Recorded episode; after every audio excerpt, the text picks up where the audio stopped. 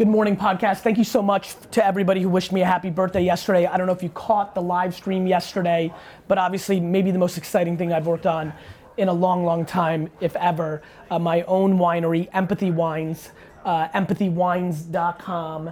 Uh, I'm so proud, and if this podcast has brought you any value and you buy wine in any shape or form, it would mean the world to me if you went to empathy wines dot com right now or shared Empathy Wines dot com on your social media. Um, we are selling our subscriptions. Uh, we make a rosé, a white, a red. The rosé comes out in February, uh, early March. The white comes out in June, May, June. Uh, the red comes out in October. I'm unbelievably excited about it. Uh, the best twenty dollar wine in the world is my ambition. Uh, go to check out the website, empathy wines dot com, and you'll see all the action on it. Uh, I would, it would really, really, really mean a lot to me if you at least minimally subscribe to the three pack, whiwhich will give you nine wines a year, nine bottles, three rosé, three white, three red. But if you're a wine drinker and you join Club Empathy, which is a case of each, which lowers it to uh, twenty bucks a bottle, best price, um, you get to have a sommelier in your pocket, a S M S service that answers any wine question at any time, based on when the team's live, which we're gonna try to stretch. Um, and uh, and I think it's really special, so make sure you also click the Club Empathy part. Uh, thanks for listening to my podcast. And if you know anybody into wine, you can pass it on. I think you can tell, more than sneakers, more than four Ds, more than events. As you can imagine, if you know anything about me, this is so near and dear to me. Uh, I'm definitely gonna be looking at sales today to see if the podcast came through. Uh, do we have a notes section when you buy? No. There's no notes section when you buy in the shopping. I was gonna say, say it came from the podcast. Tweet me, if you uh, tweet me, Gary V E E, if you bought right now from the podcast. I'm just curious, and I'm also very grateful, and I want at least heart it or thumbs it up or reply to a couple of you. So that's it. Enjoy today's podcast. I'm super pumped about it. Talk to you later. This is the Gary V audio experience. 'Cause we're gonna be legends.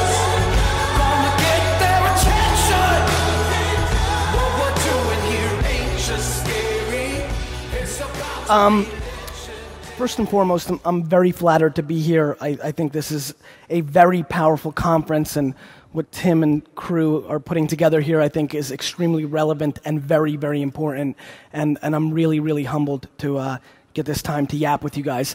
Uh, just a little quick context, because I know I don't have a whole lot of time. I was born in Belarus in the former Soviet Union, and I came here in nineteen seventy-eight when I was three years old.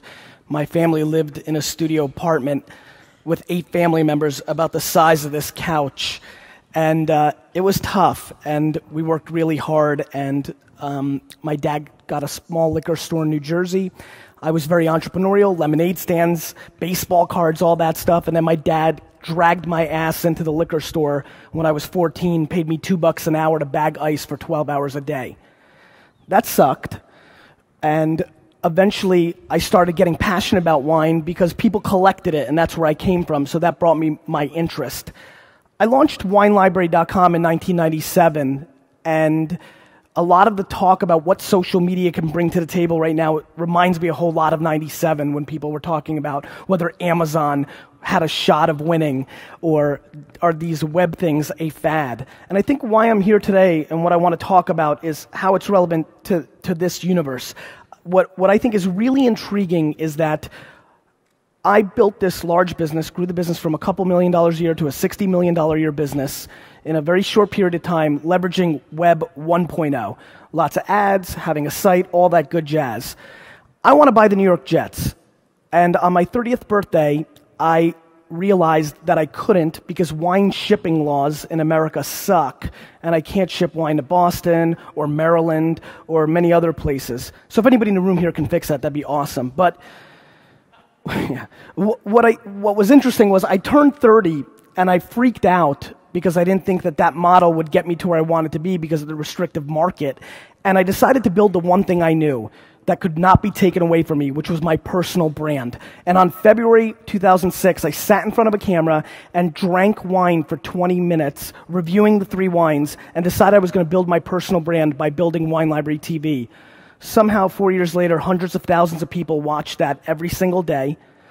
It grew my personal brand, but what was most important and most relevant to this room, in my opinion, is how I went about building that brand and why it's so relevant to elections, to this space, to the transparency that offers such amazing, amazing opportunity. In my opinion, America is right now the brand that my parents were sold when we came here. From a business standpoint, which is where I do a lot of consulting and where my career has led me to, entrepreneurs in business have so much more opportunity because of the World Wide Web. The internet, the web, the consumer web is fifteen years old. It's only been fifteen or sixteen years since A O L spammed our actual mailboxes with a C D. And it has completely changed the landscape. There are going to be enormous amounts of people that win elections in November leveraging things like Facebook and Twitter. And I'll be very honest with you, I could care less about Facebook or Twitter. I could care absolute less. I'm not a techie. The most techie I was when I was eighteen years old was I had Sega Genesis and played N H L ninety-four. I did not grow up with an Apple. It was not my world. I'm not romanced by this platform. I'm always romanced by the message. And we are living in an outrageously transparent world. You're going to hear a lot of smart people. The two ladies before me were amazing. You're going to hear a ton more. But what I'm passionate about in my short ten minutes, if I could communicate anything, very much like, you know, the thing I'm trying to communicate to my clients like the National Hockey League or Campbell's or Forbes, some of the clients I have with VaynerMedia, is this.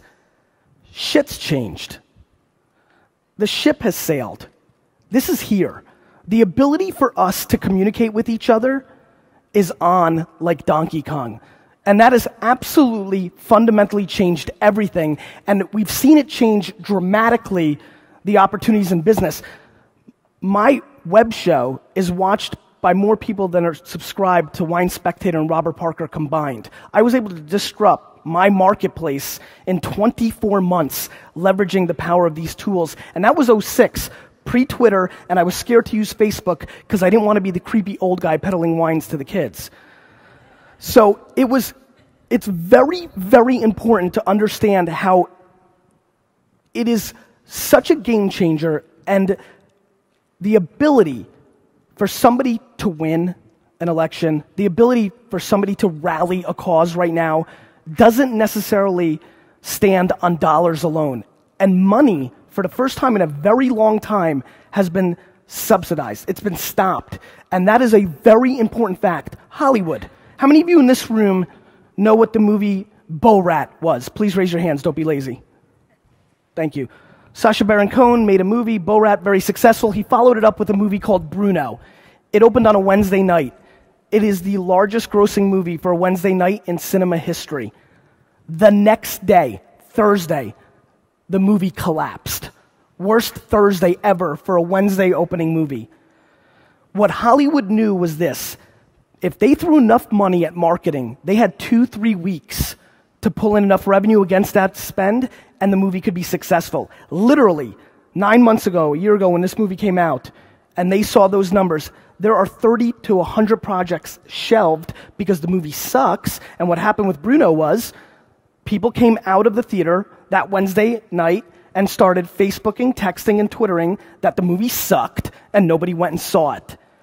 Word of mouth is on steroids now. Things travel, and there's absolutely no hiding. There is no opportunity for a candidate to have a more conservative message within their state, upstate, and then go a little more liberal down here, because every one of those talks are going to be seen, critiqued, and that transparency is messing with people. Because just like the brands that I do work for, and just like I did for a long time buying full-page ads in the New York Times or the Wine Spectator, we have all collectively been in the push business for the last seventy and eighty years. We have a message, we pound it down your damn throat, and you're going to either accept it and I'll win, or you're going to lose. Now, we all live in a completely upside-down game. We are all in the pull business. And giving a crap and actually caring is going to scale. I'm writing a book right now just to shut up everybody about the R O I of social media once and for all. It's called The Thank You Economy. If you are not aware, if you are confused, if you're baffled or curious on how leveraging these tools can impact your business, your brand, your candidacy, your cause, then you are not paying attention to the way it's always been, how things shift. People love to draw lines in the sand. Please don't be lazy on me. You're leaving after this, and I'm not going overtime like the other girls. I'm going to leave in a second. So, please raise your hand.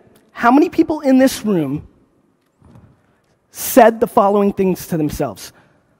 I will never get a Facebook account. Please raise your hand right now. Don't be lazy. If you said that to yourself, raise them higher. How many of those people now have a Facebook account? Please raise your hands. How many people said this doozy? And some of you are being lazy, so raise your hand because this is a real good one. You don't want to admit it. How many of you said, I will never get a cell phone. Why would I want anybody to contact me anytime they want? Please raise your hand. Don't lie. Please raise. I love the honesty this time. Thank you. Of those people, I'm just curious, how many of you do not have a cell phone? Do not. One. Oh, I see it. I see you. Nice work. We, as human beings, are very good at drawing lines in the sand. What I'm interested in and where I always pay attention to is where are we drawing lines and realizing we're going to cross them. I think this sector is the next line to have a lot of jump over.